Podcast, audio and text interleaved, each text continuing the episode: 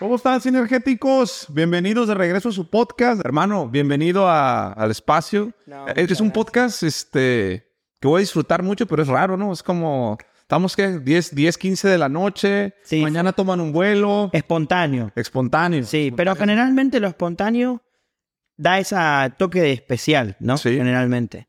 Es lo que hace que, que salgan las cosas poderosas, decimos gusta, en México, sí. lo que sea. Lo que se hace última hora. Martín dice que se regresa mañana. ¿Tú también te regresas mañana o te Sí, quedas aquí? Yo voy a Argentina ahora, voy eh, dos semanas. Eh, vuelo mañana a la mañana, ellos se van a la noche, ¿no? A la noche. Ok. Sí. Así que la- salió así, espontáneo. Bueno, mi nombre es Mauro Stendel. Nací en Argentina. Me mudé, bueno, soy judío y decidí a los 17 años irme a Israel. Aplicar por eh, lo que se llama ley del retorno. ¿Has escuchado la ley del retorno en Israel? No, no, no. En 1948, cuando se crea el Estado de Israel, se crea la primera ley, que es la ley del retorno, que dice si podés probar ser judío, te dan la ciudadanía al día. Te pagan los pasajes, seis meses de clases de hebreo hasta que puedas encontrar un trabajo. Si estás en edad, tenés que ir al ejército, pero si no, también pueden pagarte la universidad y lo que se dice en aclimatarte, digamos, ¿no? O acostumbrarte a la nueva sociedad que es tu nuevo país. Eso se hace ya que cuando se crea el Estado de Israel hubo muchos países que eh, expulsaron a los judíos, como Yemen, Irak, eh, Sí. Marruecos. y- Pero bueno, en Argentina no nos expulsaron.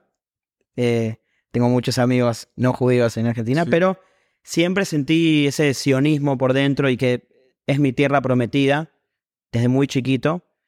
Y admiré mucho siempre las películas de espías, de gente que de- encubierto y Sí. agentes. Y era mi fantasía. Así como un ve un guitarrista y quiere ser como él, yo veía a, a James Bond y quería ser como él. Y pensé que en Israel iba a ser lo mejor, digamos, porque hay mucho más potencial militar que en Argentina. Y es por eso que decidí hacerlo. ¿Por qué te gustaba el ejército? ¿Por qué te llamó la atención? Sinceramente no sé de dónde exactamente nace el por qué el ejército o el por qué ir a la guerra o ser militar, pero desde muy muy chiquito me han criado con un orgullo de, eh, no Sí. religioso, porque no cumplo con todas las leyes judías, pero sí con ese orgullo de que es mi, mi, mi, mi pueblo, digamos, ¿no? Mi, mi nación. Y desde muy, muy chiquito siempre me, han, he- he- me he criado con historias de gente que, Sí. por ejemplo, Eli Cohen, no sé si has conocido la historia. Si escuchaste la historia, fue un espía que, que estuvo encubierto en Siria mucho tiempo, que eh, hizo operaciones muy grandes para Israel. Para mí era como un ídolo. Eh, y, siempre, digamos, eso de, si te preguntan, ¿qué? ¿Sos judío? Sí, ¿cuál es el problema? Es como no tener miedo a quién soy y a mis raíces. Hay mucha gente que vive con miedo, que por ejemplo son religiosos pero no usan la kippah, el gorrito en la calle, porque viven con miedo. Y en mi familia me criaron de siempre al frente, digamos, ¿no? Siempre sin miedo y sin vergüenza. ¿Cómo sabes que eres judío? ¿Qué es lo que te hace ser un judío? Y bueno, la ley judía dice que para ser judío tienes que venir de un vientre judío. O sea que tu mamá tiene que ser judía, pero que también tu mamá tiene que tener mamá judía, que tiene que tener mamá judía. ¿Ok? Pero a la vez también mi papá es judío. Mi, de parte de mi padre se escaparon de Ucrania en 1916 eh, de un pueblito que se llama Novograd-Volinsk en la Sí. Revolución Comunista. Eh, los pulsaron, eh, digamos, le quemaron la casa con un hijo adentro, se escapó y cayeron en Argentina, digamos. Eh, se agarraron el primer barco que seguro que no eligieron. Sí. Y de parte de mi mamá se escaparon de Polonia, eso sí, ya en la Segunda Guerra Mundial, 1936-37. ¿Qué te dijo tu familia cuando te querías ir a Israel? La verdad, mi familia es muy tradicional, hermanos, abogados, eh, ingenieros en sistemas, muy, digamos, hay que ir a la universidad, hay que recibirse, hay que crear una familia, hay que quedarse en el molde. Y yo soy el menor de la familia, eh, soy el único con sangre diferente, todos son A positivos, yo soy A negativo, siempre fui la oveja negra, digamos Sí. pero en cualquier detalle, en todo. Y cuando les dije que me iba al ejército, al principio dijeron, sí, como tiene 16 años, mira si se va a ir ahora a otro país y al ejército. Pero cuando tenía 17, yo en- empecé lo que se dice carpeta de aliá. Aliá en hebreo significa subida. Nosotros no Sí. decimos me mudé a Israel, decimos subí a Israel. Como, o sea, Ok.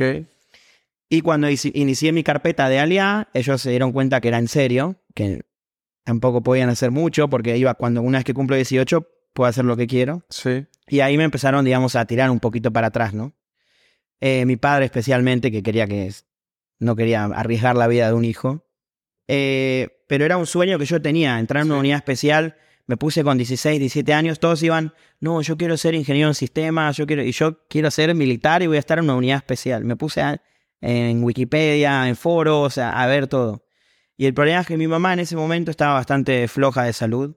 Mi madre tenía Parkinson y tenía insuficiencia renal y le tenía problemas para caminar. Sabía que eran los últimos años de, Sí. de su vida. Eh, yo sabía que si me iba a ir a Israel, podría ser que iba a cumplir un sueño, pero nunca más le iba a volver a ver. Sí. Y ella me dijo, mira Mauro, eh, esto es algo que nunca me voy a olvidar y que ojalá pueda, tenga la chance de decirle lo mismo a mis hijos o que me parece que es la mentalidad correcta. Yo el día de mañana me voy a morir igual. Y si vos te vas a quedar conmigo en Argentina, lo voy a apreciar mucho y me va a encantar vivir mis últimos años con vos cerca mío, pero me voy a, te vas a quedar sin mamá y sin sueño. Entonces, por lo menos anda a Israel, cumplí tu sueño y el día que yo me muera, vos vas a poder seguir una vida feliz que hayas cumplido tu sueño, porque yo me voy a morir igual. Y me parece que eso es una mentalidad que lamentablemente no todos los padres tienen. Sí. El padre quizás tiende a manipular a- sanamente al hijo para que se quede en el, en el molde. Retenerlo. Y creo que eso es lo más sano que, que una madre te puede decir, que te deje volar, digamos, ¿no? Estuve viendo que en Israel creciste como en una especie de comunidad kibbutz. Correcto, Sí. Sí, Kibbutz. ¿Sí lo dije bien? sí muy bien. Sí. ¿Qué es un kibbutz? Bueno, uno, eh, para poder aclimatarte mejor como inmigrante en Israel, hay varios planes como de, de lo que se dice eh, klitá, en hebreo es absorción, absor- como para absorberte la... ¿Qué? Y para hacerlo más eh, smooth, digamos, más, eh, ¿cómo decir? Eh, más, Más sencillo, suave, más fácil. suave, para decirlo más suave, teniendo 17, 18 años, hay un plan bastante atractivo que es meterte en un kibutz. Un kibutz eh, es una comunidad, un establecimiento socialista en el medio de un país capitalista. Ok. Ahora, hay muchos kibutzim, en, en- en plural se dice kibutzim, que con los años han crecido económicamente tanto, pero tanto, pero tanto, que hubo tantos conflictos de interés por el medio que ya siguen siendo kibutz, pero privatizados. Y hay algunos, por ejemplo, en el caso de que yo fui, que se llama Magan Mijael, Sí. tienen una fábrica de plásticos, de caños de plástico, que cotiza en bolsa en varios mercados, que se llama Plazón.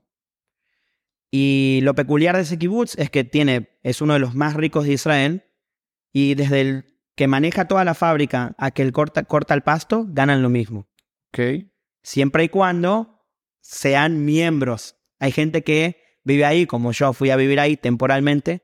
Ellos me daban cuatro clases, perdón, cuatro horas de clase de hebreo y cuatro horas tenía que trabajarles. Sí.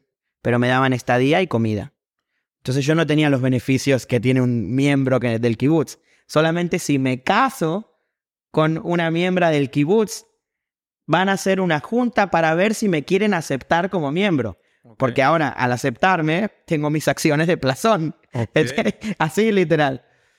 Pero bueno, es ahí donde empecé, digamos, mi, mi aclimatación. Son cuatro horas de hebreo, de clases, y cuatro horas de trabajo que yo les hacía eh, a ellos.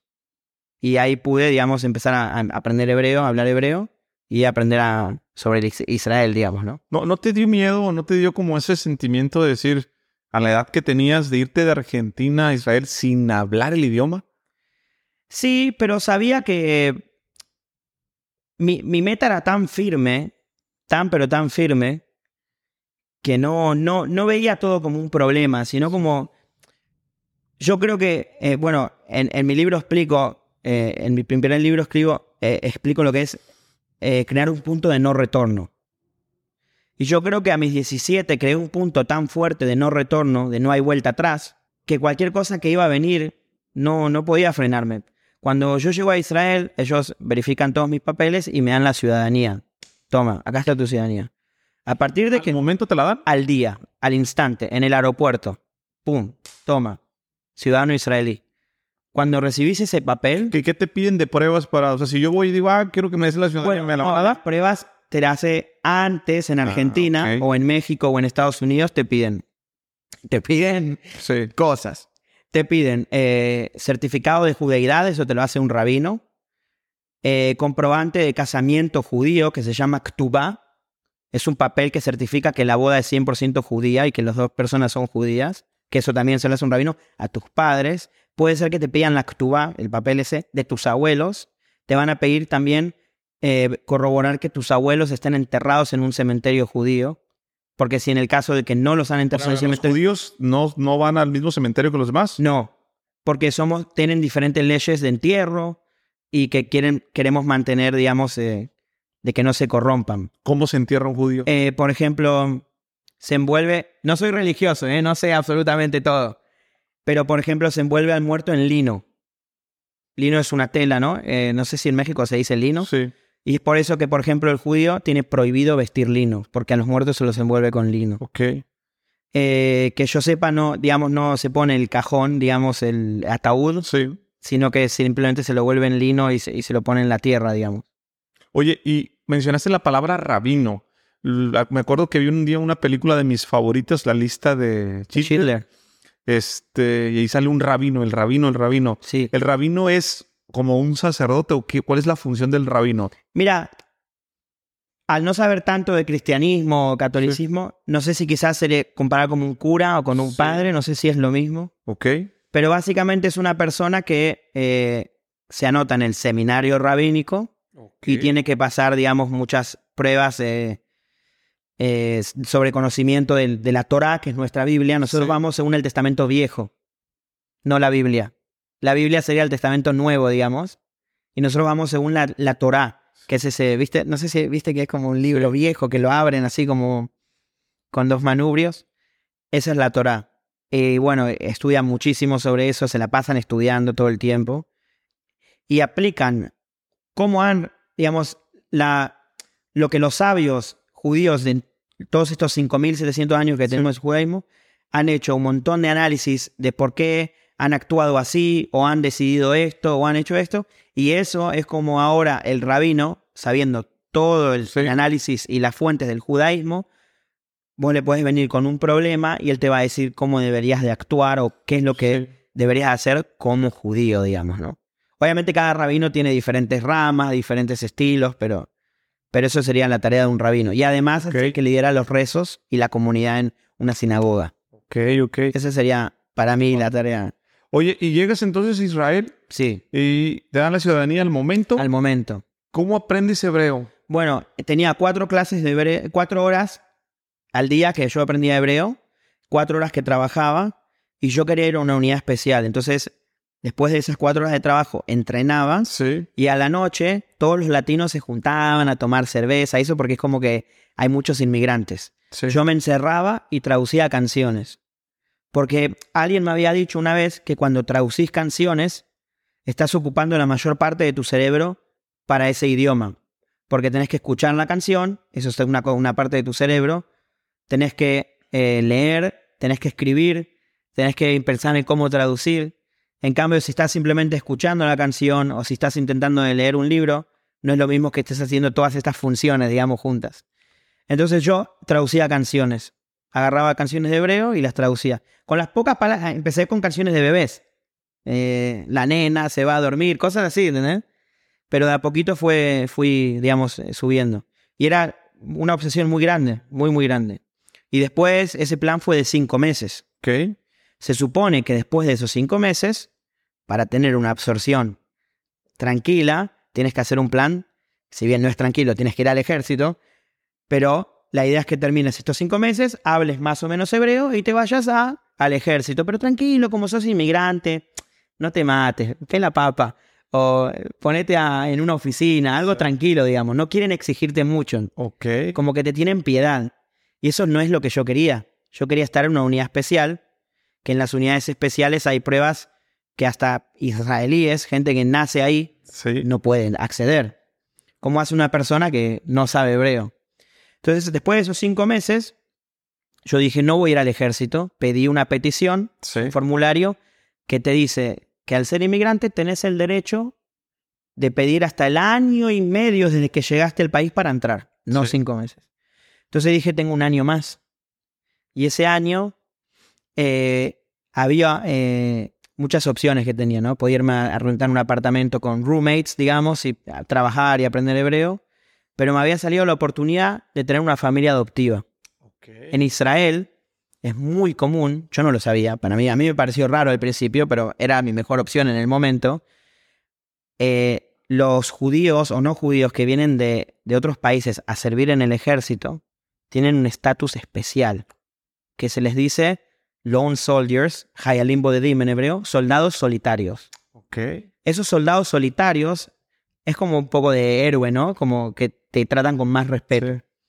Y había una familia que eran descendientes de, de familia, o sea, de Yemen, el eh, ustedes dicen Yemen, ¿no? Sí. Al norte de África.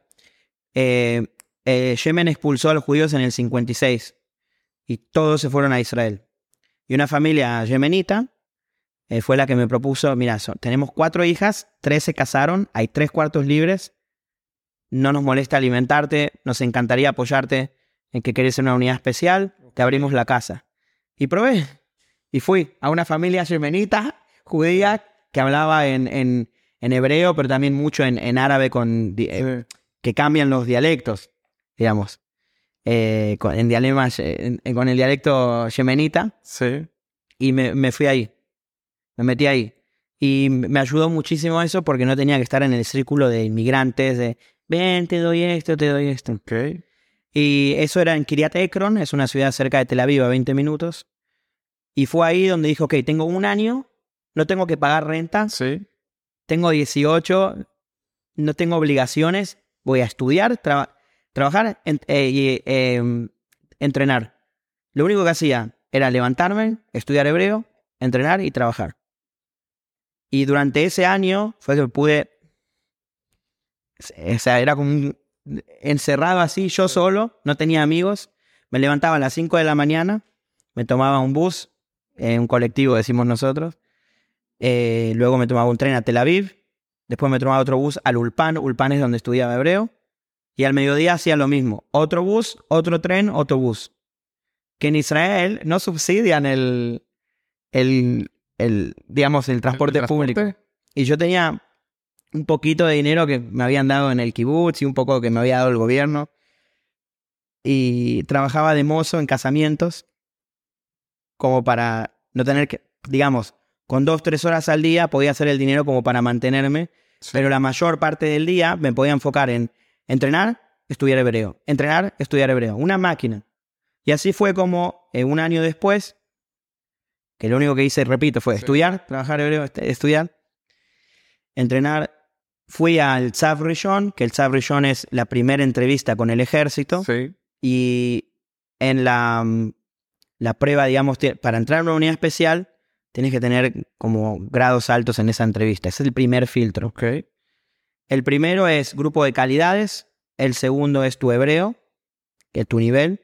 Necesitas 7 de 9 para entrar a una unidad especial. Sí. Y hay israelíes que sacan 5 o 6. Ok. 7 de 9 tenía que sacar. Eh, y motivación, eh, de dónde vienes, qué pasa si no entras a una unidad especial, a dónde quieres ir, por qué. Sí. Y la salud. Si tenés pie plano, si tenés problemas en las rodillas. Y me dio todo, especialmente el hebreo, que era lo que más me preocupaba, me dio. Tenía ahí 20 dólares ponerle en mi cuenta bancaria, pero 7 de 9 en hebreo. Eso valía 10 millones de dólares. Sí. Y ahí me acuerdo que llamé a mi mamá, estaba volando. Dije, lo logré. Conseguirlo, digamos, el, tener el, el puntaje como para que me inviten a las unidades especiales. ¿Qué cargo te querías tener dentro de esa unidad? Mira, en, en ese momento mi meta era, digamos, seguir en el ejército hasta que me muera. Era, quería ser lo más importante posible y crecer y ser, eh, digamos, eh, el uno, digamos, del ejército. O llegar incluso a cargos políticos altos de seguridad. Me interesaba mucho eso. Era, era lo mío. Sí. Estaba 100% seguro. Eh, y bueno, apliqué para las unidades especiales. Primero te invitan un día que se llama Yom Sayarot, que van al año cientos de miles de, de chicos, Sí. y seleccionan a 500. Esos 500 los mandan a otro día, que son cinco días. Esos cinco días eh, es, digamos, eh, bastante fuerte. Son, son pruebas psicológicas mentales y físicas que de verdad son muy, muy complicadas y muy difíciles. Y el problema de eso es que están todo el tiempo testeándote cómo actúas, qué es lo que haces. Eh, incluso en el momento que, por ejemplo, tienes que cargar pesos pesados, subir una duna, un médano gigante, bajar, subir y bajar. Anota quién llega primero, quién llega último, todo el tiempo. Sí. Y quieren ver quién está dándolo todo y quién no. Sí. Y la mentalidad, eso te va a interesar, la mentalidad que, que ellos quieren buscar en una unidad especial es la siguiente. Imagínate que vos y yo corremos un maratón. Ok. Vos lo terminás en cuatro horas, terminas y dices, ok, corramos otro. ¿Hay algún otro? Estoy 100% nuevo, ni siquiera transpiré. Yo llego a las ocho horas y me desmayo. ¿A quién van a elegir para una unidad especial en el ejército? ¿A quién te crees que van a elegir? Ay, Dios, está, está, está capciosa, pero está buena. ¿Al que dijo voy otro? No. Ellos buscan la persona que está dispuesto a dar todo hasta desmayarse. No importa si llegaste primero. Obviamente, si estás llegando siempre último, bueno, Sí. algo anda mal. Pero si entrenan a la persona que en la mente está dispuesto a darlo todo hasta desmayarse, o vomita y sigue corriendo, lo pueden entrenar físicamente, esa es la persona que pueden llegar al siguiente nivel. Esa es la persona que buscan. Y eso es lo que quieren llevarte en esos cinco días. Sí. Te hacen correr horas hasta los calambres. Eh, hay mucho sol, te sientes mal, todo el tiempo, todo está mal, te duelen hasta los bolsillos, digamos, ¿no? Las Hay uñas- gente que desiste en ese momento. Claro. Esos 500 son ya chicos bastante fuertes de todo Israel en esa Sí. época del año. A la mitad, lo que hacen es, mucha gente se da por vencida o se lesiona o no puede seguir y ellos hacen una entrevista. Y a partir de esa entrevista quedan la mitad. Ok. Y de la mitad seleccionan a 25. Ahora, cuando yo me estaba preparando durante ese año que te dije, yo no solo me estaba preparando en estudiar hebreo. Yo dije, después de dejar a mi mamá enferma, después de dejar absolutamente toda mi vida para cumplir este sueño, no puedo dar margen de error. No existe que haya algo que yo pueda hacer que no hice. No quiero irme, morirme con ese mal gusto de decir, pude haber hecho esto. Entonces lo que hice antes de las pruebas, llamé, hablé, toqué puertas al vecino, al cuñado, al hermano, al que trabajaba conmigo. ¿Conoces a alguien que estuvo en las pruebas de unidades especiales? Sí, dame el teléfono. ¿Conoces a alguien? Mira, yo vine de Argentina, me presento, ya hablaba bien hebreo. Sí. Me gustaría saber si tienes unos minutos. ¿Qué te hicieron el primer día? ¿Qué te hicieron el segundo día? ¿Qué te hicieron el tercer día? Ah. Tenía 200 testimonios, que son 200 variables de lo que me podría llegar a pasar en eso. Tal así que en la entrevista del medio, que es el tercer día, yo llego y me dicen, ¿qué tal? Tú, Por favor, toma asiento. Me mira a los ojos y me dice, cerra la puerta. Y yo sin mirar atrás le digo, la puerta está cerrada, no necesito cerrarla dos veces. Pero porque yo ya sabía que a alguien le había preguntado, le habían dicho, cierra la puerta, y se dio vuelta y dijeron, ¿tenés problemas de inseguridad? ¿No te acordás si cerraste la puerta o no? Yo ya sabía eso, sabía todo. Preparación. Así.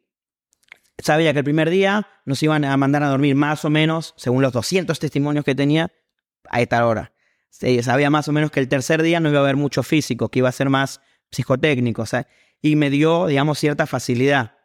Y pude sobresalir. Y es así como entré en los 25. De esos 25 que eran sobre 500, que eran sobre cientos de miles de personas Sí. y hace dos años no hablaba hebreo.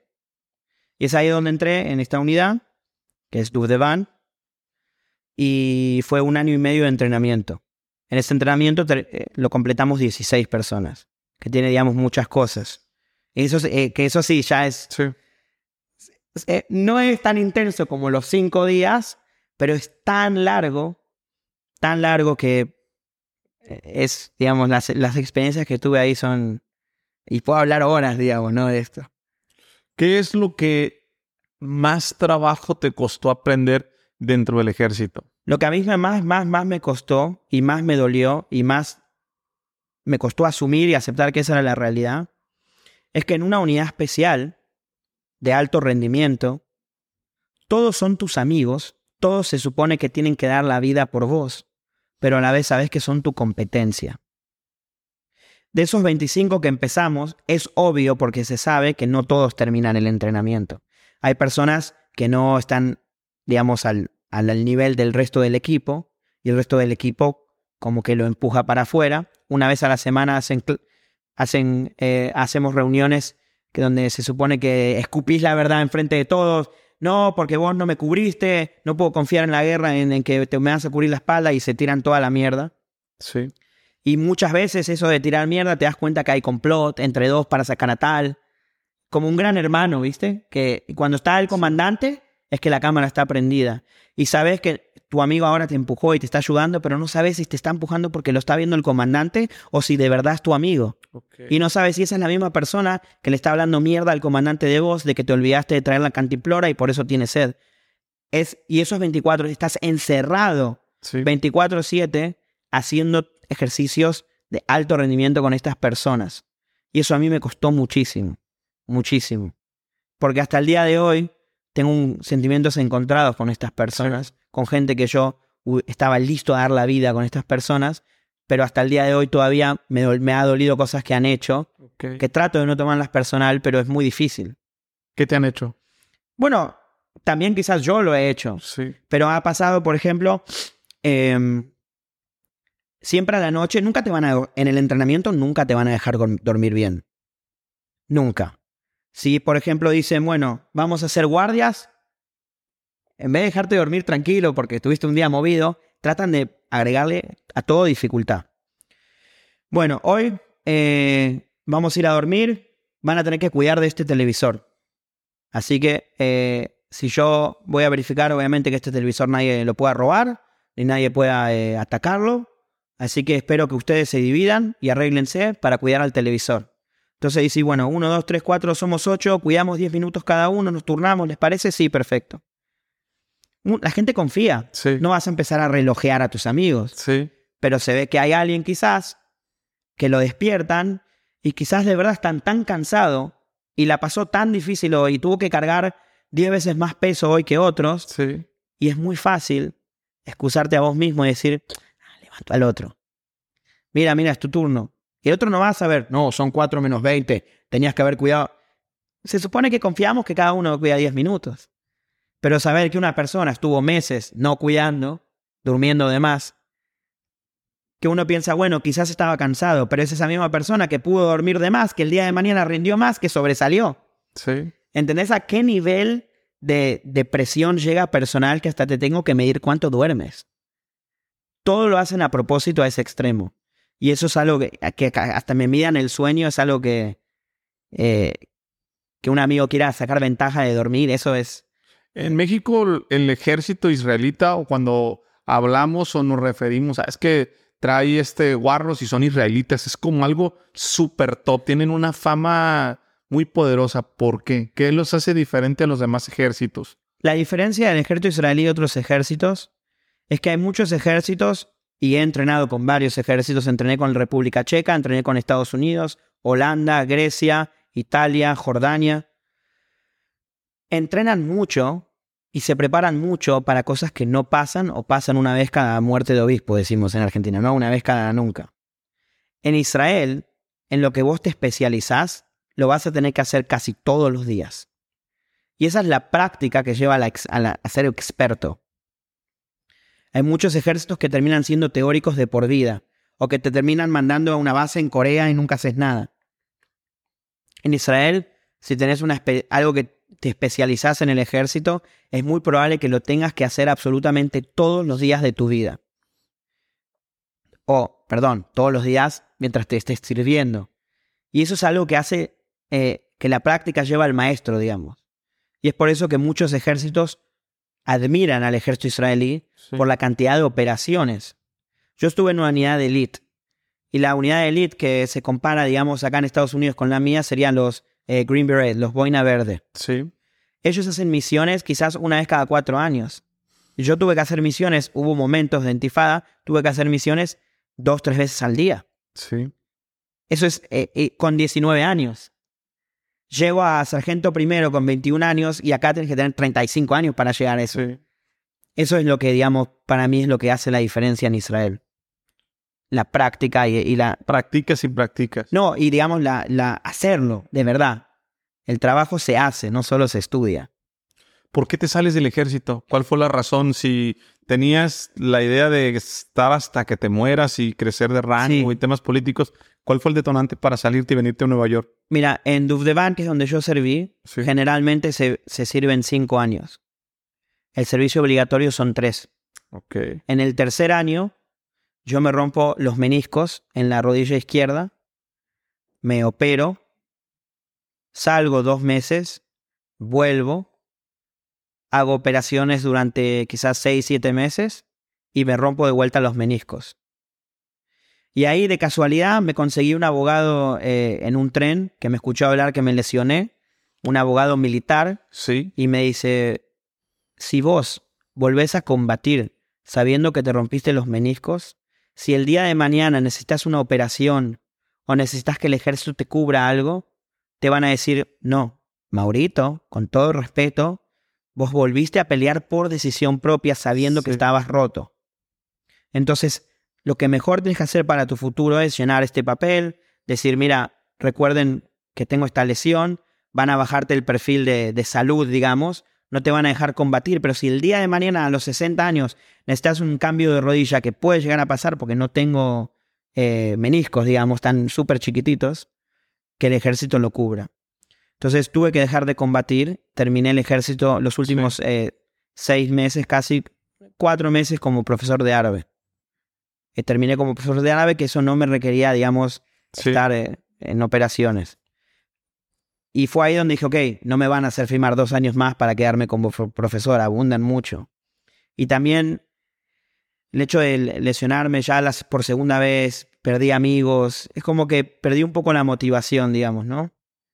Y decidí que iba a hacer algo por mí, que ya había hecho demasiado por Israel, había hecho demasiado por esa causa. Y no me arrepiento del servicio, me ha dado herramientas geniales para mi civilización, digamos, para recivilizarse, digamos. Pero siento que di mucho más de lo que me dio. Perdí muchos años de vida, de salud, digamos. Y fue eso algo que quizás dije, me voy a enfocar un poco en mí. Entonces los últimos cuatro meses que yo estaba de profesor de Sí. y no salía a misiones, podía estudiar mucho, podía hacer cosas nuevas. Empecé a seguir a Grant Cardone, empecé a seguir a, a Tony Robbins, a gurúes financieros, Sí. y dije, me voy a ir a Estados Unidos y me voy a hacer millonario. Esa era la siguiente meta. ¿Por qué Nueva York? ¿Por qué no Miami? ¿Por qué no Los Ángeles? ¿Por qué? Buena pregunta. Lo que tiene Duvdevan es que, como te dije, muy pocas personas entran a esta unidad. Sí. Pero sí son personas con grupos de calidades sin sonar engreído. Una persona que logra entrar ahí, terminar el entrenamiento, Sí. tiene una calidad humana o social un poquito más elevada que el promedio. Al, a- al esto pasar, lo que hace Dubdevan es que creó una fundación y una Sí. asociación solo para miembros que estuvieron en la unidad. Ok. Entonces, es una base de datos de gente muy capaz. Yo al, al, con- al tener esta nueva meta, eh, pregunto en la... eh, y terminé el ejército y al siguiente día estaba volando a Brooklyn, que era donde él vivía, Sí. con 500 dólares, que me, bueno, me los tatué acá. los está el 500 dólares. tatuaje. Sí. Y conseguí a través de esa asociación también de veteranos, con- conseguí otra persona que tenía un primo lejano que vendía una casa en Brooklyn, que estaba abandonada en muy mal estado, pero necesitaba, como estaba en un barrio malo, que alguien duerma adentro para que no se la, eh, ¿cómo se dice? Squatters, que no se la tomen. Viste Sí. que es muy común en Nueva York, se te mete alguien a la casa y no lo puedes Ya no sacar. lo sacas. Paga la luz y no lo saca, ya a la corte, pero por años. Sí, sí, sí. Entonces me dijo, me sirve si puedes venir, te quedas acá gratis, te, hay agua caliente, Sí. por lo menos. Eh, había una cocina que podía usar. eh, y compré un colchón inflable.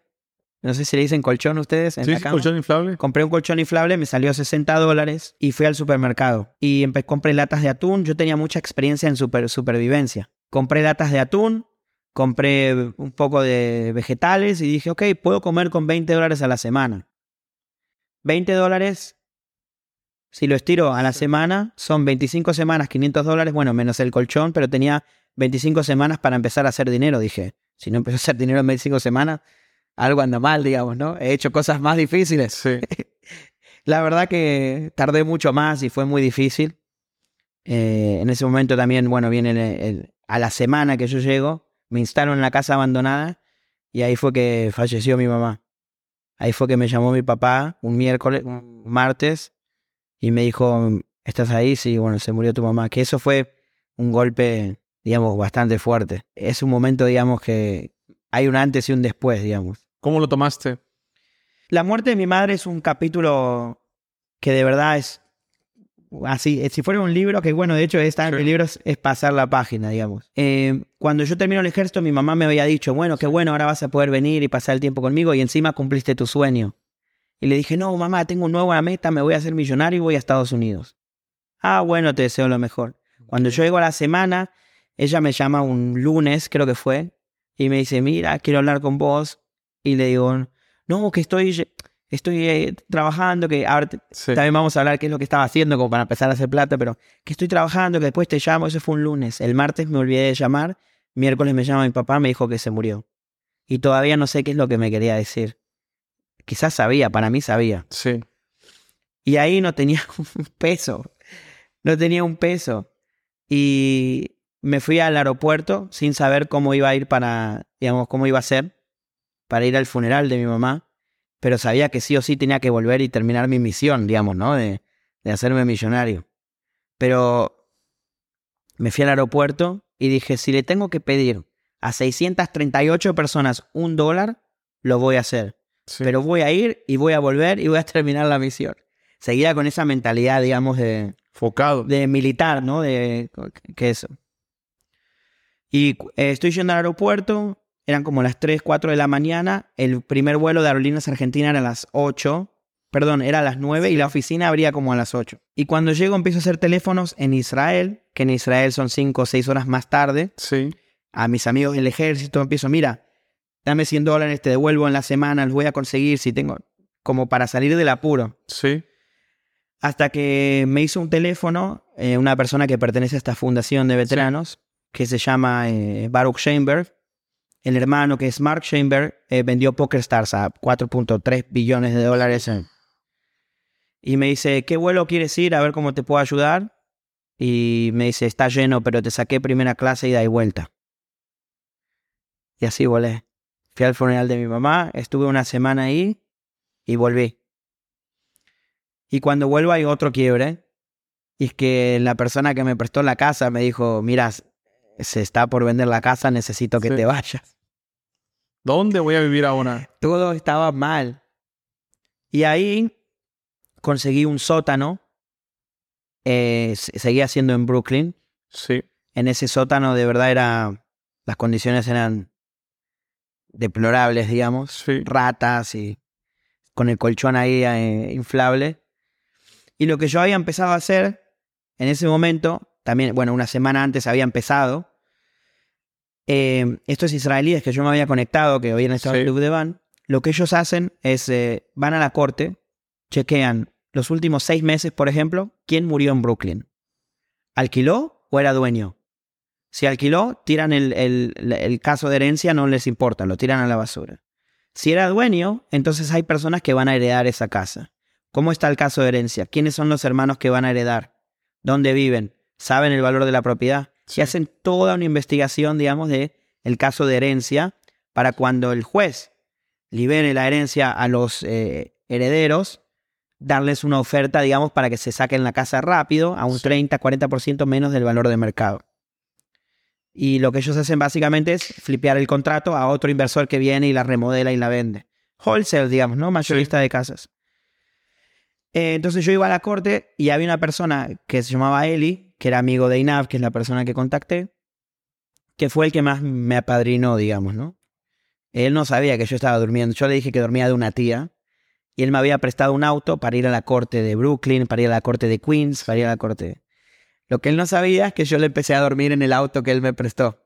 El problema de Nueva York es que está ahí, es ilegal dormir en tu auto. Me tenía que ir hasta los suburbios bien lejos y dormía ahí con un frío. Sí. Y el problema para mí es una aventura, digamos, ¿no? Lo tomo como una, como una anécdota, pero ese momento, ah, las noches de verdad eran difíciles. Eh, el frío era tanto, tanto, y a mí no me alcanzaba para dejar la gasolina prendida toda la noche. Si yo dejaba la gasolina prendida toda la noche, el, motor, digamos, prendido toda la noche, como para calentarme. A la mañana me levantaba sin gas para ir a la corte o para ir a visitar gente que herederos o gente que, que también sacaba a la corte la gente que le estaban por rematar la casa Sí. para hacer short sale, digamos. Sí. Hacer una. eh, decirle, mira, estás por perder la casa, déjame que nosotros nos encargamos. Hacer un contrato de una, de una, Sí. de una compra, cancela. Como hay un contrato de compra, cancela la, el remate y ahí se lleva, digamos, a una negociación con el banco que se le debe, no sé, 500 mil, pero hay un contrato de compra por 300. El banco dice, no, dame 400 y se saca la casa del remate y se le negocia un precio. Tampoco tenía el dinero ni nada, pero si yo con pescar alguna, sabía que La me ibas a liberar de momento. Sí, me, iba, iba, me iban a dar el 10%, el 5%, lo que sea, digamos. Pero iba aprendiendo. Y el problema es que se iba estirando, se iba estirando y no cobraba, y este deal se cae, y esto se cae, y esto. y Yo dormía en un auto todavía. Y lo que hace otro capítulo que cambio es que a mí una vez al mes, voluntariamente no me pagaban, me volaban con uniforme para dar discursos para FIDF, Friends of the IDF. Ok. En esa organización yo contaba sobre mi servicio militar en Duvdevan para contarles cómo personas de todo el mundo Sí. que van, digamos, a hacer el ejército y no tienen familia necesitan de estos fondos especiales. Por ejemplo, yo fui a visitar a mi mamá cuando estaba en el ejército, gracias a estos fondos que da esta... Porque no tenía plata con el salario del ejército para ir a visitar a mi mamá y no tenía familia ahí. Sí. Eh, entonces la gente, bueno, se, se emociona y les gusta. Y fue ahí donde pude conocer a gente, digamos, eh, acaudalada y, y, Sí. y- y lo que a mí me era muy importante era demostrarle a esta gente de qué estoy hecho, que eso con mi discurso y mi uniforme lo pueden ver en mis valores, y después tratar de demostrarles que quizás puedo serles de valor. Sí. Esa era mi idea. Lo que yo llamo mimetización Sí. que luego te voy a contar por qué estaba todo exactamente planeado así. Y es ahí donde conocí en un evento a Sam Moshe, que Sam es una persona que estuvo en Dufdevan, de casualidad también, en el año 87. Hoy en día es un eh, administrador de riquezas aquí en la Florida, número 10, salió en la lista de, Fl- de- de Forbes. Y nos conocimos y resulta ser que tenemos la misma historia. Él estuvo en Dufdevan, vino a Estados Unidos sin un peso, y ahora triunfó. Bueno, yo todavía no había triunfado, pero la historia era muy parecida. Y fue Sam, cuando yo me vuelvo a Nueva York, él me, me empieza a llamar a las 4 de la mañana, a las 5 de la mañana, como para chequear si yo de verdad era Sí. como le dije. No, yo estoy, I'm hustling, estoy, ¿sabes? Estoy, le estoy echando, ¿cómo dice usted? ¿Echando bola? ¿Cómo le dice? Parando, tira, parando bola. Estoy parando bola, le estoy dando. Sí. Y me empezó a llamar como un test, yo pensaba que era. El cuarto día me dice, ¿estás durmiendo en el auto? Sí, le digo. Y me dice, no, estás loco, es demasiado. Entiendo, yo hice cosas parecidas, pero no. Te saco ya mismo un pasaje, hace lo mismo, ve a la corte, hace todo lo que haces, pero acá en Miami. Por lo menos sé que puedes dormir en mi sillón caliente y no estás muriéndote de frío. ¿Dónde te bañabas? Eh, Me bañaba en Planet Fitness, que es un gimnasio que cobraban 10 dólares el mes. Eh, iba a la mañana bien temprano, si tienen que bañarse en el gimnasio, la audiencia. La idea es ir bien, bien temprano porque es donde están los baños limpios, ¿no? Porque si no están todos meados. Entonces iba bien temprano, me bañaba y tenían el, en el, ¿cómo le dicen? ¿Baúl ustedes? En, la, en, el, en el auto. Tenían en el baúl ¿La cajuela? en la cajuela tenía dos maletas. Una maleta de lo- ropa limpia y otra maleta de ropa sucia. Entonces yo me bañaba, ponía la ropa sucia en la maleta de, de ropa sucia y salía a la corte o a, a visitar a gente morosos que no pagaron la hipoteca y eso. Y los domingos iba al, al la berrap, decimos nosotros, Sí. con las monedas, un dólar cincuenta, dos dólares, y lavaba toda la maleta de ropa sucia y la pasaba en la cajuela a la nueva, digamos, de ropa. Y así era mi rutina. ¿Cómo le hiciste? Me, me gustó mucho, me atrapó mucho el tema de, además que la persona que me lo dijo, le tengo buena, buena autoridad, buena credibilidad, buena confianza. Llegué con 500 dólares a Estados Unidos y me volví millonario. ¿Cómo te vuelves millonario? Te cuento. Fue con Sam, cuando yo dormía en su sillón, Sí. yo lo, le- eh, lo dejaba en la oficina, iba a la corte, sacaba la lista de casas, todo lo mismo el proceso que hacía en Nueva York. Iban dos, tres semanas y yo todavía no conseguía un deal. Y yo estaba con una persona que había confiado en mí, que me estaba dando un techo y tenía una Sí. presión terrible. Y una, no es un ejemplo, pero bien de bronca, me, me golpea la cabeza en la, en la bañadera diciendo, "Eh, de la, no puede ser, le estoy fallando a la persona que más está confiando en mí. Y es ahí donde se me acomodaron las ideas. Dije, claro, yo estoy haciendo el trabajo de hormiga, estoy yo mismo yendo a la corte, cuando tengo una persona que está dispuesto a darme el dinero. Sí. Yo tengo que actuar como que yo soy el dinero.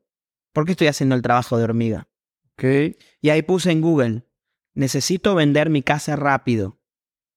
Y me salieron un montón de wholesalers, de mayoristas de casas que tienen una infraestructura y tienen marketing y tienen personas que van a la corte, a salario o lo que sea. Y yo les digo, mira, yo no necesito vender mi casa. Sí. Yo soy un inversor. Me sentí como era la primera vez que hablo con autoridad. La plata no era mía, pero eh, tenía la plata lista, ¿entendés? Y estoy buscando casas en este área. Yo sé que sos un mayorista. Quiero saber si tienes una lista de inversores. Sí, dame tu mail y te agrego. Pum, me manda. Y digo, wow. En vez de estar yendo a la corte, puedo analizar lo que me están mandando estos mayoristas. Sí. Y yo la plata la tengo. No es mía, pero la tengo. Sí. Y ahí llamo a 30 wholesalers, mayoristas de casa, me mandan casas, me mandan. Y ahí puedo tomarme el privilegio de quedarme sentado, tomar algo y analizar los deals que me están mandando. Sí. ¿A cuánto se.? Ok, esta casa están pidiendo 120 mil. Y la misma casa parecida en Zillow me aparece que hace tres meses, el mismo cuarto, mismo square foot, se vendió, no sé, a, a 100 mil. Ok, hay 20 mil. Pero a ver qué necesita techo. Uy, no, son 15 mil. Y así pude hacer comparaciones. Claro, sin tener que estar haciendo el trabajo de hormiga. Y en una semana ahí fue que cons- conseguimos la primera casa, que fue en Delray Beach, aquí a 40 minutos al norte. Esa fue la primera casa. Em, la compramos en 137 mil y después de tres meses vendimos en 250. Después hicimos otro que fue un duplex. Y así fue que empecé a juntar capital, pero eso todavía no me... Necesitaba plata rápido. Era- Sí. eh, la meta, lamentablemente, como hoy en día tienen muchos jóvenes, es plata rápido lo más antes posible. Hasta que eh, conocí una persona en Delray Beach que justo le estaba vendiendo un barco a un conocido mío. Yo ya Sí. estaba relacionándome con personas, digamos. eh, mi idea era seguir subiendo, en- aprender de gente.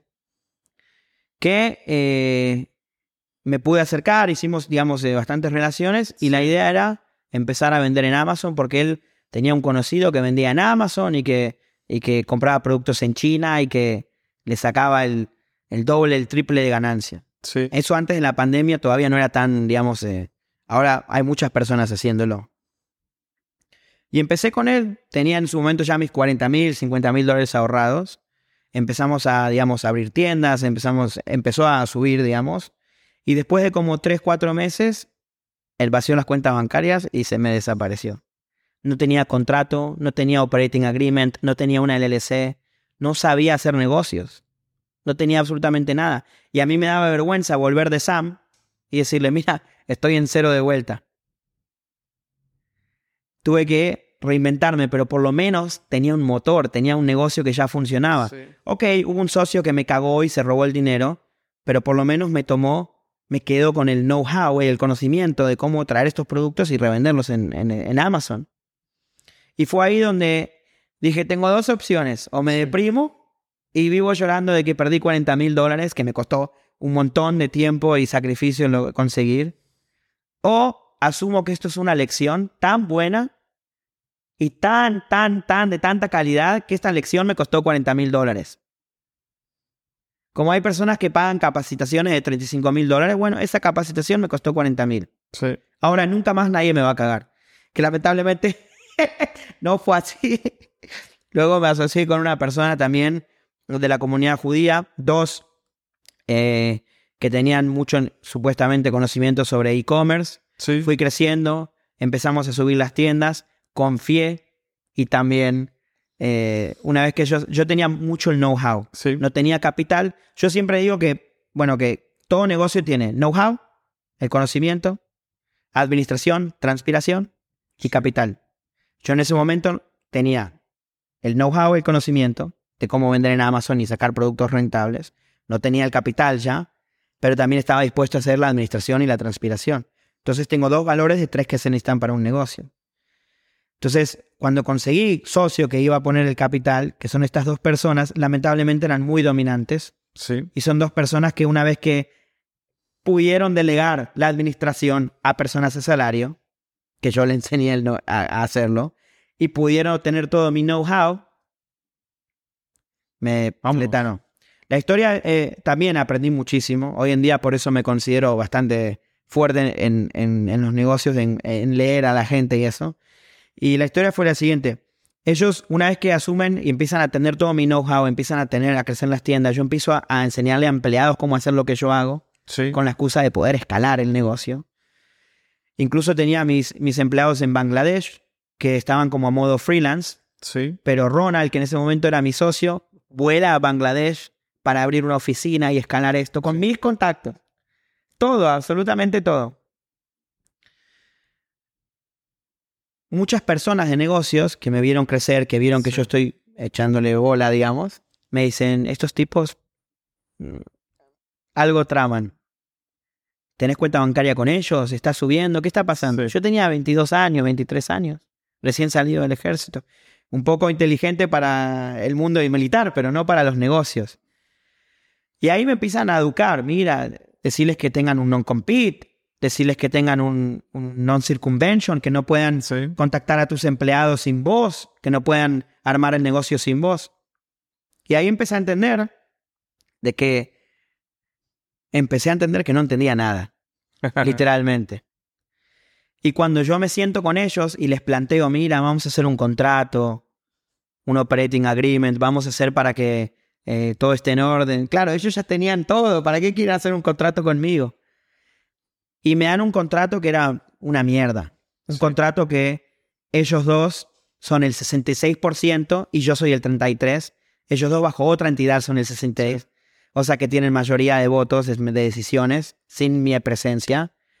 Eh, Mauro Stendel está limitado a hacer A, B, C, D, F, G y está obligado a hacer A, B, C, D, F, G, H, I.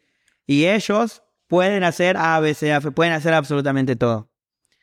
Entonces, un amigo que vio ese contrato, no tenía plata para abogados ni siquiera, me dice, mira, te limita, pero si por lo menos te dan un non-compete, sabes que esto no lo van a hacer sin vos. Entonces yo le digo, mira, si me vas a dar un contrato que me limite tanto y a vos te dé tantas libertades, firmamos un non-compete.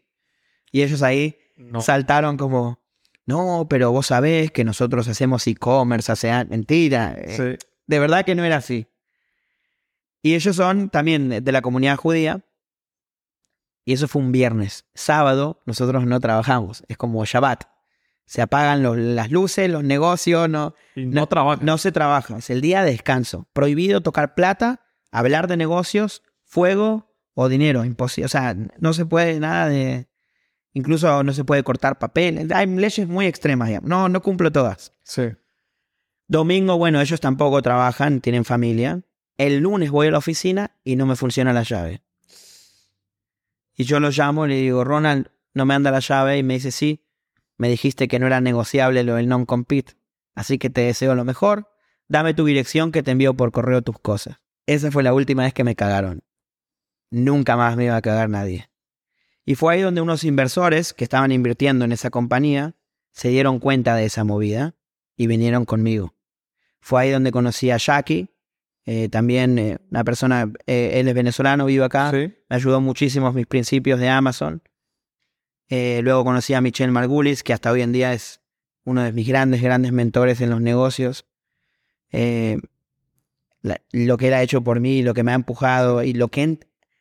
Personas que saben que pueden agarrarme, exprimirme y sacarme todo como lo han hecho, Sí. y sin embargo me han enseñado, me han tomado como proyecto y me han empujado y formado a ser quien soy, digamos, ¿no? Gente que busca empoderarte en vez de sacarte las cosas. Ayudarte. Correcto. Gente buena en el camino. Entonces, a partir de ese rompimiento te empieza a ir mejor. Empiezas a crear tu propia compañía. ¿Cómo funcionó? Correcto. Bueno, ahí me asocié con Jackie y con Michelle. Gente que busca sumar, Sí. no sacar. Y empezamos a traer inversores, empezamos a crear varias tiendas de Amazon con varios fondos, eh, digamos, de varios inversores. Empezamos a subir y después de seis meses viene la pandemia. Está malo. Y fue ahí donde la pandemia para mí, sin menospreciar las muertes que hubo, Sí. fue una bendición para mí y para mi meta financiera, digamos, ¿no? Espero no sonar tan egoísta con, con lo que digo, de- repito, no menosprecio la cantidad de muertes y, Sí. y las desgracias que hubo, pero para mí fue una bendición y ha acelerado un plan de negocios de cinco años en un año. Las tiendas hacían números, pero que eran una locura. Sí. No había stock para abastecer la cantidad de compras. Eh, vendíamos máquinas de cortar el pelo, después mancuernas, cuando la gente empezó a entrenar en la casa. Y era todo como según el sentido común. Bueno, estoy encerrado, no me puedo ir al peluquero, Sí. barbero. Ok, vendamos eso. Y así se vendía. Cosas también sin sentido común, como el papel higiénico, se empezaron a vender. Bueno, la persona que sabe sobre esa industria te podrá explicar por qué se vendía más, Sí. pero para mí eran cosas ilógicas, ¿no? Y empecé a ver números que, si bien los manifestaba, digamos, Sí. cuando lo empezás a ver, eh, se siente diferente, digamos, ¿no? ¿Cómo es la frase de dormir a- en un coche a comprar? ¿Cómo? Sí, compré un Lamborghini. bueno, tuve, tuve, tuve McLaren, tuve Lamborghini, ahora tengo un Rolls Royce también. Eh, autos tuve todos, digamos. Pero no me acuerdo, no me olvido, digamos, que hace. En marzo de 2018 dormía en un auto y tenía frío en Nueva York y dormía mal. Pero ahora que entendiste toda la historia, me gustaría remarcarte que si bien hubo cosas espontáneas y en el camino, hubo un patrón. Que ese patrón es perfecto y te aseguro que vos también lo tuviste sin haber o lo has hecho sin saberlo. Ese patrón se llama las tres fases. A ver. Cuando yo me voy a Israel, con el sueño imposible de estar en una unidad especial, Sí. hay un punto de no retorno. Cuando me dan la ciudadanía israelí, si yo digo, "Mm, no quiero, y me voy, paso a ser un desertor. De por vida no puedo entrar a Israel sin ir preso, por escaparme de mi servicio militar obligatorio como ciudadano. Ok. Cuando yo decido tomarme esto al siguiente nivel, y antes de las unidades especiales, de las pruebas, Sí. pregunto a 200 personas su testimonio, Sí. lo que yo hago es captar todas las variables posibles. Sí. Lo que hice también en esa época fue mimetizarme con personas que han logrado estar en esas pruebas, demostrarles de que estoy hecho, convencerlos de que voy a, a llegar, lo voy a lograr, Sí. para que me suelten información y además sacarles las variables. La segunda fase es la mimetización. Luego del punto de no retorno, de no hay vuelta atrás, lo que haces al mimetizarte con personas que están donde vos querés estar. Y no digo, viste, el fake it until you make it, el, el falsearlo hasta lograrlo, porque eso genera repulsión. Pero si le demostrás a alguien de lo que estás hecho, que estás hecho de lo mismo, Sí. esa persona detecta que estás hecho de la misma madera, te va a ayudar con placer Sí. porque no hay mejor sensación que ayudar a alguien a- porque se lo merece que porque le estás haciendo un favor. Cuando ayudas a alguien porque se lo merece, lo haces con placer. Cuando ayudas a alguien por hacerle el favor, eh, Sí. hay cierto disgusto. Si lográs generar esa sensación en las personas que están donde vos querés estar, lo vas a lograr. Te van a empujar. Pero después llega el momento de la verdad, Sí. que son las variables. ¿Qué vas a hacer? ¿Cómo vas a actuar? ¿Qué le vas a proponer a estas personas que están donde vos querés estar? Que lograste mimetizarte, que lograste que te abran el tablero a jugar con ellos para poder seguir subiendo. Porque cualquier paso en falso y movimiento puede determinar la caída. Sin saberlo, yo hice eso para entrar en Dufdevan. Sí. Pero cuando entro en Dufdevan y empiezo a hacer misiones especiales, este patrón se estudia. Las tres fases son parte obligatoria de toda misión secreta de Israel. Cuando vas al mapa, a- a- en el medio de, un- de una civilización enemiga, a arrestar a un terrorista, tiene que haber sí o sí un punto de no retorno. Como es una misión encubierta, no pueden detectar que hay eh, helicópteros Sí. o un bus is- eh, blindado israelí porque eh, se van a dar cuenta que es una misión. Entonces hay un punto en el que el transporte te deja, o si vas caminando, a partir de ese punto, quieres ir al baño, te quedaste sin balas, extrañas Sí. a tu mamita, no hay vuelta atrás, no existe el retorno. O cumples con la misión o te mueres. Y a veces es mejor morirte, porque en el caso de no morirte y que te descubran, puedes causar un problema eh, diplomático por años, por que te descubrieron una misión encubierto. Entonces, el punto de no retorno Es lo primero. Sí. Segundo, Duvdevan hace una mimetización Sí. para poder llegar a estos pueblos o a estas, digamos, civilizaciones pequeñas donde están personas que se esconden, digamos, de extremo valor eh, terrorista. digamos. Sí. Porque si vas vestido como cualquiera persona, se van a dar cuenta, digamos. Y tercero, lo obligatorio, y que es una falla que haya una misión que se salga, si no se hace, es estudiar las variables. Ok, está en esta casa, duerme arriba. ¿Qué pasa si no está? ¿Qué pasa si nos confundimos de casa? ¿Qué pasa si Sí. el pueblito se da cuenta y nos empiezan a tirar piedras y empiezan a gritar? ¿Qué pasa si eh, hay mucho viento y el francotirador no va a poder pegar? Hacerte las preguntas. Todas esas variables se les llama Baltam, Bilti Metsupe, cosas inesperadas. Sí. En una misión especial que no puede salir mal y que salga mal puede ser un problema diplomático, es tan importante repasar estas cosas inesperadas para saber cómo actuar si es que pasan. Sí. Porque si pasan y son inesperadas y no lo estudiaste, entras en shock de combate, pánico y resuelven las cosas mal Sí. y las cosas salen mal. Y una, una unidad especial no puede permitir que una misión salga mal. Entonces, cuanto más importante la misión, más variables se debe de estudiar para que no haya chances que salga mal. Esas tres fases se estudian y así Sí. te las explican cuando vas a cumplir la misión. Y cuando entro en Dudevan y empiezo a hacer misiones, digo, pará, yo hice estas tres fases para entrar en Dudevan sin saber. Y mira, qué y mira qué casualidad Sí. que cuando vine acá a Estados Unidos, esas tres fases yo ya las había estudiado. Un punto de no retorno sin dinero ni siquiera para comprarme el pasaje. Una mimetización para lograr que personas que están donde yo quiero estar vean mi valor y lancen la mano.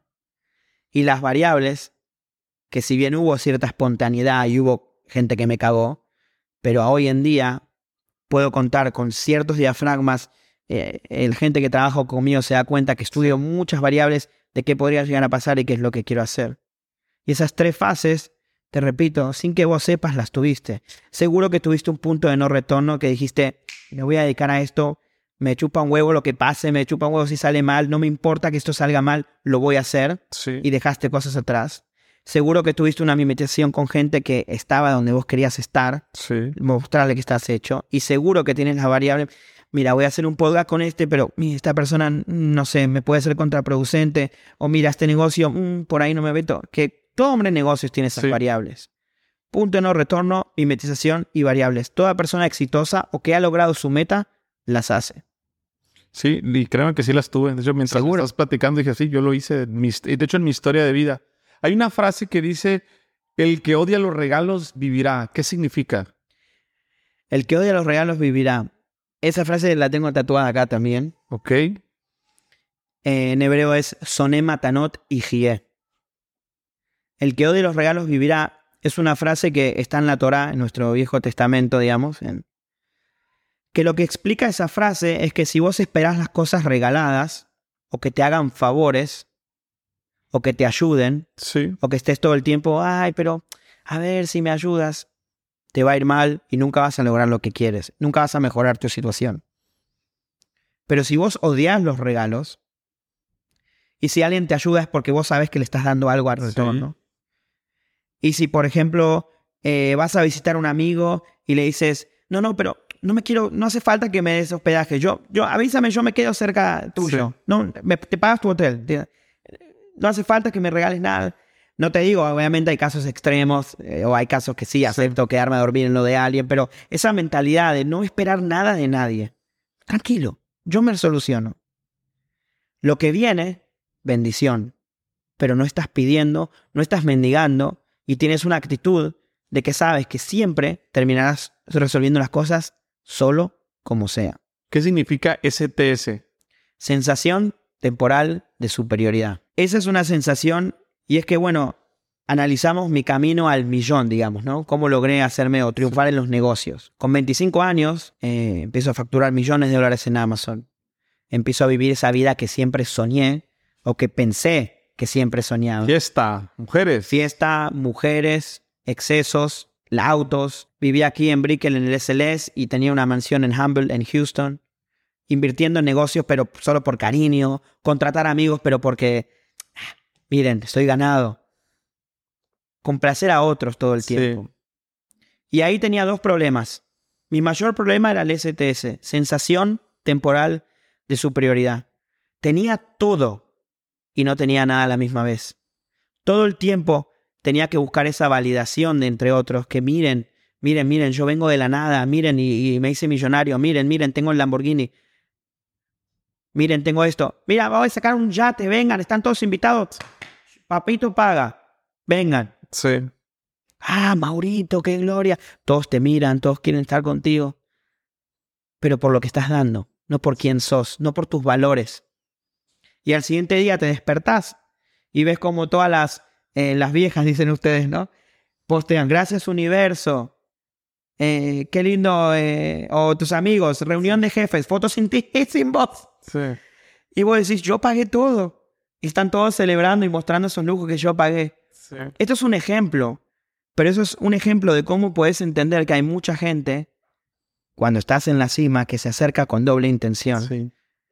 Y yo no soy estúpido, yo me daba cuenta, pero estaba tan solo y tan deprimido y no encontraba esa razón o pasión de, de, de existir, digamos, ese motivo para seguir, digamos, peleando por algo porque ya tenía todo lo que quise, Sí. que seguía cayendo en eso.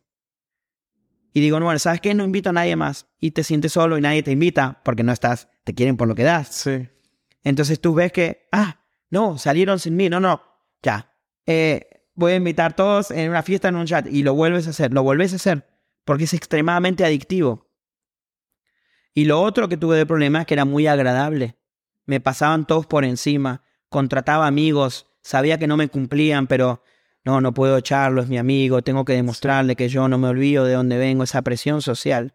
Y eso me llevó a la devastación. Me llevó con 25 años, multimillonario, dos Rolls Royce en Houston, un, eh, Lamborghini acá en Miami y vida de negocios con 25 años, tener un ataque de pánico, teniéndolo todo. Fue ahí donde dije, algo tiene que cambiar. Y yo ya había probado marihuana, había probado yoga, había probado eh, lo que, nombralo, lo probé todo. En cuanto a, digamos, espiritualidad, eh, religión, a ver qué me llena, a ver qué puedo encontrar. Y lo que me salvó fue el arte de la manipulación. Libros como 48 leyes del poder, Psicología oscura, El príncipe de Maquiavelo, me ayudaron a entender que yo luché mucho por estar en esa posición socioeconómica en la cual ya llegué. Por más que vino muy pronto, tengo que asumirlo, tengo que aceptarlo y no puedo dejar que nadie me lo arrebate, ni yo mismo. No puedo dejar que esa agradabilidad que yo tengo, o esa adicción a que todos, eh, al STS, Sí. me la saque. Porque puedes perderlo todo. Y el día de mañana, con esa presión de que estás ahí arriba, nadie, no vas a pedirle ayuda a nadie. Que no Por, te- eso, por eso te tatuaste Nevermind. Me tatué Never Again, Never again. Never Again. Y muchas veces me lo tatué en ese auge de STS y de problemas, digamos que, de sensación temporal de superioridad y de agradabilidad. Cuéntame la historia del contrato- tatuaje. Contrato a mi mejor amigo de la infancia, Sí. Alejo. Lo contrato, nosotros decimos en Argentina gnocchi, algo como un laburo que, pff, fácil. Estaba pagando muy bien para lo que es Argentina y en dólares. Y él estaba fallando y fallando y fallando hasta que un día pff, me mandó a la mierda y se quedó con la plata. Que yo le había pagado para un, un proyecto de, de hacer una Sí. en, en- en pueblos muy pobres de Argentina, hacer como una fiesta y darles de comer, se quedó con toda la plata. Y fue ahí donde dije, se acabó. No voy a contratar más gente porque quiero, no voy a actuar más con sentimiento, tengo que entender Sí. que estoy en una posición que tengo que priorizarme a mí. Estaba 10 veces más gordo, los dientes los tenía roto, calvo, pero mis amigos, yo les pagaba a los doctores o les daba trabajo que, que no iban a hacer. Y fue ahí donde fui. Yo estaba en Minneapolis en una reunión de negocios. Me salí de la reunión y ya estaba hirviendo en el cerebro. Y le digo, tatúame nunca más. Never again, ¿no? El, el tipo era Sí. americano. Y le digo, no me dolió. Hacémelo de vuelta. No me dolió. Hacémelo de vuelta. Así estuve una hora hasta ya me quemaba el brazo y dije, ya está. Se acabó. Nunca más lo voy a hacer. Nunca más voy a priorizar la felicidad de otro antes que la mía. Y lo tengo bien grabado y créeme que me dolió mucho ese y nunca más lo voy a hacer. ¿Qué pasaría si ahorita llegamos con, ubicas la película de Volver al Futuro? Sí. Ah, con un coche ahorita para regresar, pero no al futuro, al pasado. Para ir a los 17 años, antes de que tú salieras de Argentina, 16, 17 años, con lo que hoy sabes, con lo que has cagado, con lo que has aprendido, con lo que has ganado, con lo que has perdido, con lo que te has metido y lo que no te has metido. Para darte un consejo a ti mismo de 30 segundos de lo que quieras, negocios, amor, vida, sexo. Te regreses ahorita para decirte a tus 17 años, ponte trucha en esto. ¿Qué te dirías? Con unas palmadas en la espalda, te diría, anda y cumplís tus sueños, no mires atrás, quédate tranquilo, que hagas lo que hagas, igual van a hablar siempre de vos. Hagas las cosas correctas o no correctas, siempre te van a criticar quédate tranquilo, viví tranquilo y no dejes que nadie, nadie te saque lo que te ha costado conseguir. Ni siquiera vos mismo. Porque eso te va a mantener súper, súper deprimido. El hecho de estar tratando de complacer a otros, el hecho de tener que mantener la felicidad de otros, haz lo tuyo, haz lo tuyo, seguí adelante y no mires atrás. ¿Qué es el éxito para ti?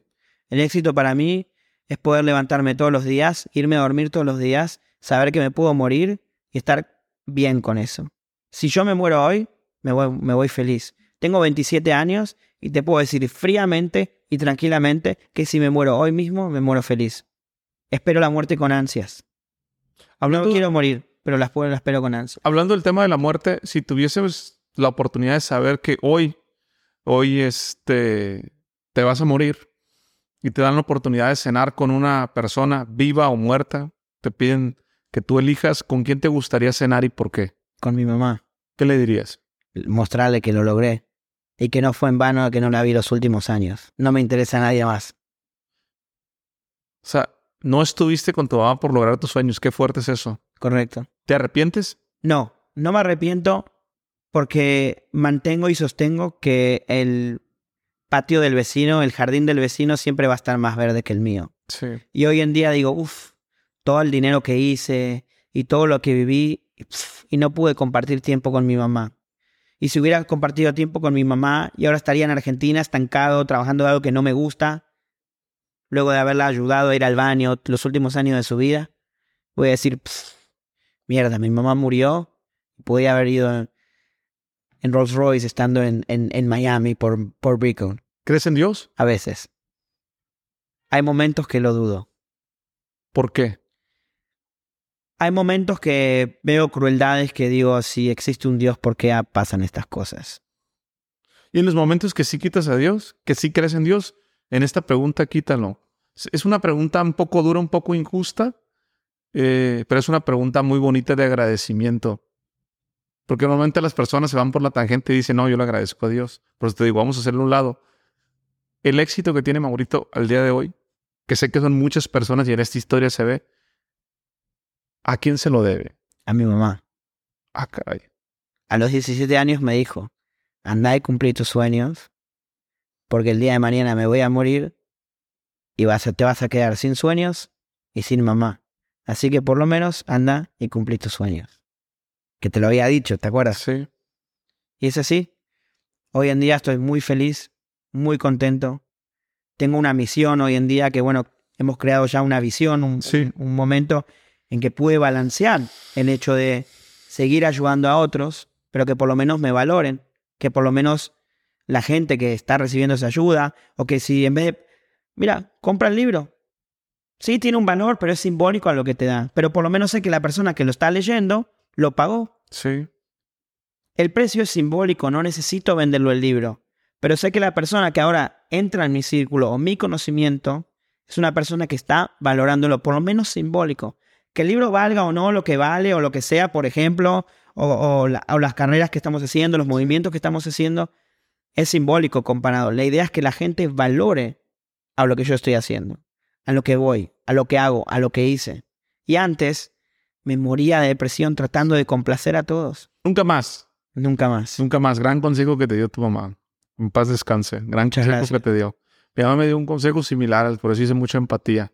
Fíjate que ya se me pone la piel chinita ahorita que te escucho. Mi intuición no me falló. Tienes una gran historia, tienes un gran testimonio. Te quiero preguntar, sigues siendo joven. No voy a decir que te llegó rápido, que te llegó lento, no sé, no me toca a mí. Eh, Tú, tú lo mencionabas ahorita, pero tuviste éxito y tuviste dinero a temprana edad. Ahora tienes dinero. ¿Qué haces o cómo te vuelves conscientemente competente de no volverla a cagar, no volver a gastar ese dinero, no volver, pues, 10 morras, 5 morras, güey? Ya me imagino las fiestitas que te has de ver aventado. o que te avientas, nomás que ahora es más. ¿va? Tranquilo. ahora. ¿Cómo, cómo, cómo, qué hábitos tienes para poner los pies en la tierra? Eso le va a servir a muchos jóvenes. Sí.